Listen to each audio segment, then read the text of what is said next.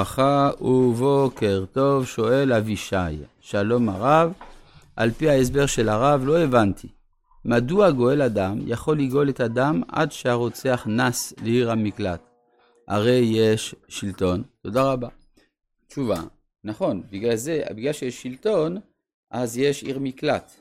אבל זה אומר שהאדם נמצא במצב שכשם שהוא לא היה מספיק זהיר ביחס לדם חברו, אז כך גם דמו הוא בסכנה. אז זה בעצם זה שארית של הזכות הקיימת במצב שבו אין שלטון כלל. שואל נבו, בוקר טוב הרב, הרב יכול בבקשה לבאר את היחס בין עבודה זרה לרצח בארץ ישראל מול חוץ לארץ. כי למדנו שדווקא ארץ ישראל מושכת לעבודה זרה, ועל רצח נראה פתאום הפוך. ואיך לומדים זאת מלב רגז? רוגז לא קשור בדרך כלל לעבודה זרה. תודה רבה וחג סוכות שמח. טוב, העניין הוא שארץ ישראל נקראת ארץ החיים. כן, המהר"ל מסביר את זה בהרחבה במסכת אבות, פירושו מסכת אבות על, על אה, גלות בעל העולם, על ארבעה דברים. אז שם הוא מסביר שארץ ישראל נקראת ארץ החיים, ולכן מקום שבו יש חיים, אז יש, אה, אין נטייה כל כך לרציחה, להפך, יש נטייה להוספת חיים. ולגבי לב רגז, לב רגז, זה רגז, זה הכוונה כועס. הכעס, כשהוא קיצוני, מגיע לידי רצח. טוב, אנחנו ממשיכים בפרק ל"ה, בפסוק ל"א. שיש פה סיום מאוד uh, מעניין לדיני uh, uh, עיר מקלט. ולא תיקחו כופר לנפש רוצח אשר הוא רשע למות, כי מות יומת. אז הדבר הזה הוא קצת מוזר. מה זה לא תיקחו כופר? הרי אם אדם הוא חייב מיתה, אז נהרוג אותו. אם הוא לא חייב מיתה, אז לא נהרוג אותו. זאת אומרת שלכאורה, מה ואמינא שיקחו כופר? הרי לא כתוב בשום מקום בתורה שיש מקום לכופר על נפש. מצאנו את זה לגבי שור המועד, שהרג אדם, שגם בעליו יומת, אם כופר יושת עליו ונתן פדיון נפשו. זאת אומרת ש... אבל לגבי זה שאדם רוצח את חברו, לא מצאנו כופר שעד כדי כך שהתורה תצטרך לכתוב שלא תיקחו כופר. התשובה היא שהכופר היה נהוג באומות אחרות. הרי בחוקי חמורבי, שנכתבו עוד בימי פחות או יותר אברהם אבינו, אז שם יש, אה, כמו שיש תשלום על פגיעה באיברים, יש שם, כמו בתורה, עין תחת עין, אבל אפשר לשלם, כך שבעצם החוקי חמורבי הולכים לפי אחת האמינות של הגמרא, שאפשר או כופר או אה, איבר, אז גם בחוקי חמורבי יש שאדם משלם אה, אם הוא הרג. אז מחיר כמובן הרבה יותר גבוה, אבל אפשר בתשלום. לכן את זה התורה באה לפסול. התורה אומרת לא, ולא תיקחו כופר, לא כמו שעושים שם.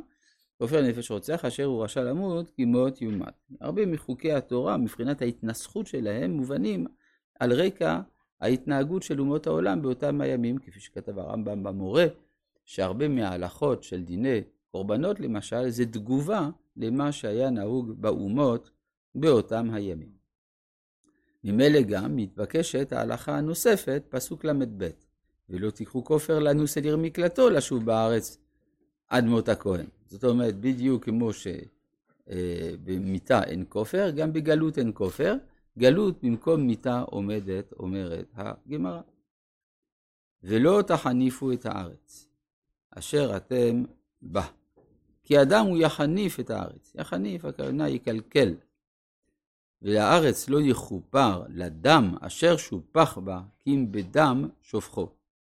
זה מזכיר לנו, זה מתכתב עם הפסוק בפרשת נוח, שופך דם האדם, באדם דמו יישפך, כי בצלם אלוהים עשה את האדם. פה אנחנו מבינים משהו דומה לזה, שגם הארץ היא בצלם האדם. כן, כלומר, הארץ איננה סתם פלטה, היא ישות ישות אה, אישיותית, שגם היא תובעת את עלבונה. ולא תטמא את הארץ, אשר, אני, אשר אתם יושבים בה. כי, אני, אשר, כי אשר אני שוכן בתוכה, כי אני השם שוכן בתוך בני ישראל. פה אנחנו רואים דבר, אה, רבז עצום, שגם השוכן איתם בתוך טומאותם, מצאנו בפרשת החרימות, גם פה שהקדוש ברוך הוא נמצא, שוכן בתוך ישראל, וזה לכאורה סותר בכל מצב, אבל זה סותר את מה שנאמר בכמה מקומות, שאם אנחנו חוטאים חטאים חמורים, הקדוש ברוך הוא מסלק את שכינתו מאיתנו. ואילו כאן כתוב, כי אני השם שוכן בתוך ישראל, לכן אל תקלקלו לי. כן, זה כאילו בא לומר שהקדוש ברוך הוא נמצא בכל, בכל מצב. אז מוכרחים אנחנו לומר את התירוץ המפורסם, יש מדרגות. זאת אומרת, יש רובד מסוים, פנימי מאוד, שבו יש נוכחות אלוהית בעם ישראל, יהיה מה שיהיה, ויש, וזה נקרא הסגולה, אה, ויש רובד שני, הבחירה, ששם יש עוצ, אה, עוצמה משתנה של נוכחות השכינה, לפי מעשיהם של ישראל. זה, ה... זה ההבדל. עכשיו, אה, אי אפשר לסיים את ספר במדבר בלי לעבור לעוד דיני נחלות. כל דיני הנחלות אה, מרוכזים כאן בפרשה שלנו, ואז יש כאן טענה, ויקרבו ראשי האבות למשפחת בני גלעד בן מכיר בן מנשה ממשפחות בני יוסף, וידברו לפני משה ולפני הנשיאים ראשי אבות לבני ישראל. דבר מאוד מעניין. בנות צלופחד הרי אה, יזמו פנייה למשה ואלעזר, וגם פה אנחנו רואים שהמשפחה שלהם, כלומר קרובי המשפחה של בנות צלופחד, גם הם יוזמים. כנראה שזו תכונה ייחודית לבני יוסף, להיות יוזמים תורה, מכוח, זה בעצם הכוח של תורה שבעל פה, או לפחות יוזמה של תורה מכוח האומה, מלבד מה שמשה מוסר.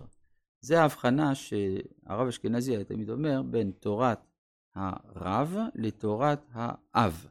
יש תורה שבאה ממעלה למטה, ויש תורה שבאה ממטה למעלה. הכוח ממטה למעלה מיוצג על ידי בני יוסף. יוסף זה הכוח הלאומי שעליו נאמר, אה, והם ריבות אפרים והם אלפי מנשה, זה הכוח של האומה. עכשיו, מה הם רוצים? ויאמרו, את אדוני ציווה השם לתת את הארץ ונחלה בגורל לבני ישראל. ואדוני צווה בשם לתת את נחלת צלופחד אחינו לבנותיו. זה בפרשת פנחס. והיו לאחד מבני שבטי בני ישראל לנשים, ונקרא נחלתן מנחלת אבותינו, ונוסף על נחלת המטה אשר תהיינה להם, ומגרול נחלתנו יגרע. זאת אומרת, אנחנו אומרים גם שלמרות שהם יודעים שהקדוש ברוך הוא זה שציווה, אבל קושיות יש, וקושיות אי אפשר לוותר עליהן. לא ייתכן שהקושייה לא תקבל תשובה. אז לכן הם אומרים, אי אפשר בלי, אה, בלי לפתור את הבעיה הזאת.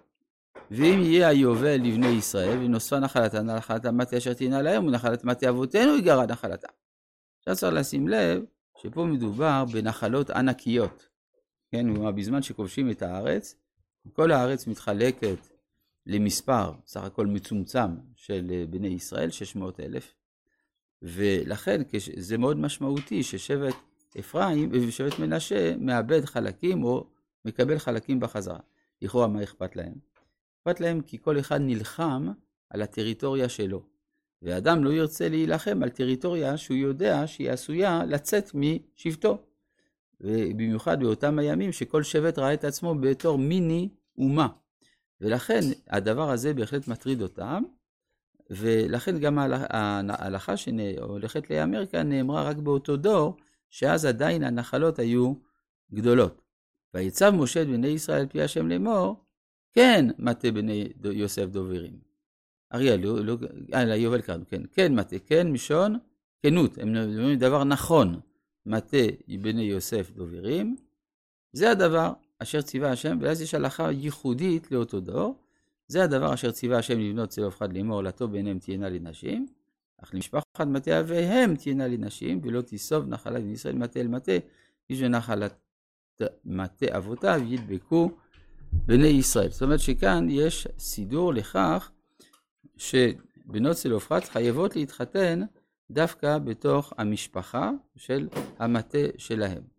וההלכה הזאת הולכת גם על כל בת יורשת נחלה ממטות בני ישראל, ואת זה נראה בהמשך. רבי